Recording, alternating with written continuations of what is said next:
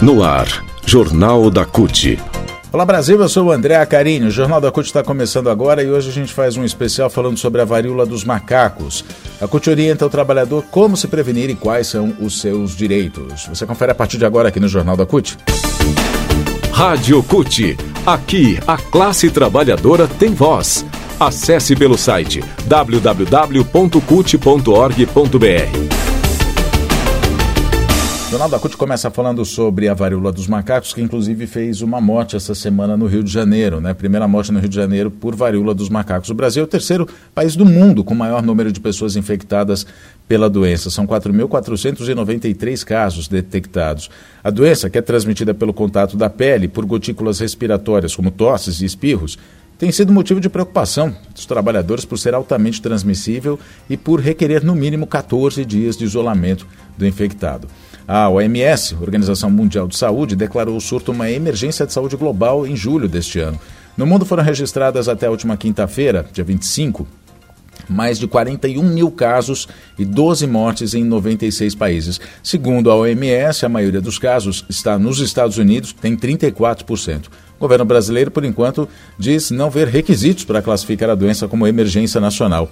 Diante da falta de vacinas no mercado e com a morosidade do governo federal em comprar imunizantes, história antiga é essa, né? A CUT Nacional, durante a reunião do Coletivo Nacional de Saúde do Trabalhador, que debateu o futuro do Sistema Único de Saúde, o SUS, levantou também a preocupação com o aumento da doença no país. O tema foi debatido com o médico infectologista do Hospital Universitário da USP, Gerson Salvador, também com a secretária de Saúde do Trabalhador da CUT, a Madalena Margarida Silva, e o secretário de Comunicação, Rony Barbosa.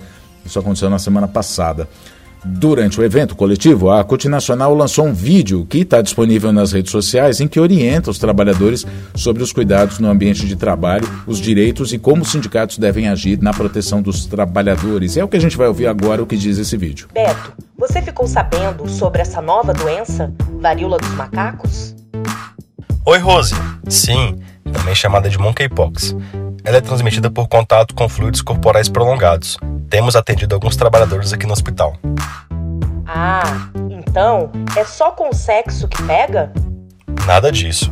A transmissão pode acontecer por lesões na pele ou mucosas, como boca e garganta, gotículas respiratórias ou objeto contaminado. E como eu sei se estou com essa doença? Os principais sintomas são febre, dor de cabeça, inchaço dos glândulos linfáticos, dor nas costas, dor muscular, calafrios, exaustão e surgimento de lesões na pele. Com a confirmação laboratorial da doença, o trabalhador ou trabalhadora deve ficar em isolamento e afastamento do trabalho até desaparecimento das crustas, onde a pele encontra-se cicatrizada. E todos que tiverem contato com o caso confirmado devem ser monitorados por até 21 dias, com aferição de temperatura duas vezes ao dia e comunicação de qualquer sintoma à equipe de saúde da atenção básica. E se eu for contaminada no local de trabalho, o que devo fazer? Se a transmissão ocorrer por meio de pessoas ou objetos contaminados no seu ambiente de trabalho ou mesmo no trajeto, deve ser emitida a comunicação de acidente de trabalho, a CAT.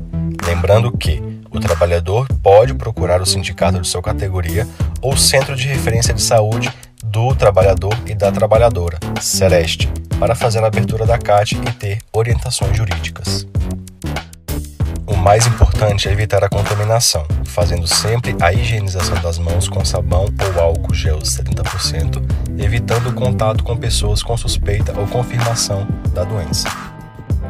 Nos locais de trabalho, é importante a garantia de equipamentos de proteção coletiva e individual em quantidade e perfeitas condições de uso para todos os trabalhadores, disponibilidade de um local para paramentação, desparamentação e descarte de EPI para aquelas atividades que possuem prescrição de EPI, condições de ventilação e renovação do ar dos ambientes de trabalho, instalação e manutenção de barreiras físicas como placas de vidro, acrílicas ou janelas para atividades cuja natureza envolva atendimento ao público externo, adoção de um plano de higienização dos espaços de trabalho, implementação de plano de comunicação para os trabalhadores com espaços e canais de comunicação para responder dúvidas dos trabalhadores sobre a doença e sobre os protocolos produzidos pelas autoridades sanitárias. Pois bem, a Madalena Margarida Silva, que é secretária de Saúde do Trabalhador da CUT, ela disse que o objetivo da reunião do coletivo na semana passada, em que foi apresentado esse vídeo, que a gente ouviu, na verdade, né, a, a mensagem agora, foi, além de discutir o futuro do SUS, ajudar os secretários de saúde das entidades eh, filiadas à CUT a levar informações sobre a varíola dos macacos e quais os procedimentos que os sindicatos devem adotar. A orientação, segundo ela, é que o trabalhador procure o sindicato da categoria ou o centro de referência de saúde do trabalhador para emitir a CAT, que é a comunicação de acidente de trabalho, para que tenha seus direitos preservados. Ela ressalta ainda que as informações relativas à doença no ambiente de trabalho são necessárias para analisar a exposição ocupacional do trabalhador ao risco de infecção, investigando os contatos, a condição de trabalho, os aspectos psicossociais do trabalho, o deslocamento do domicílio para o trabalho e vice-versa, e quais as medidas de prevenção coletiva e individual foram adotadas. De modo geral, o objetivo final da investigação epidemiológica desses casos é confirmar a relação da varíola dos macacos com o trabalho ou então descartar essa hipótese. Ainda para dirigente, a falta de campanhas vacinais tem interferido na imunização da população brasileira, não só em relação à varíola dos macacos, como da Covid-19 e outras doenças também. Né? Ela diz que o governo é um governo negacionista, como a gente sabe, que, a não, que não incentiva a vacinação e o resultado é que nunca vimos no país, ela diz, uma queda tão acentuada no número de vacinados e de doenças em que éramos referência no combate. O segundo sistema de informações do PNI, o Programa Nacional de Imunizações, as doses previstas por exemplo, para a vacina inativa contra a poliomielite, atingiram a meta pela última vez lá em 2015, quando a cobertura foi de 98,2% das crianças nascidas naquele ano. Depois de 2016, depois do golpe, a cobertura caiu para menos de 90%, chegando a 84% em 2019. Em 2020, 76,15%. Em 2021, abaixo de 70%, 69,9%.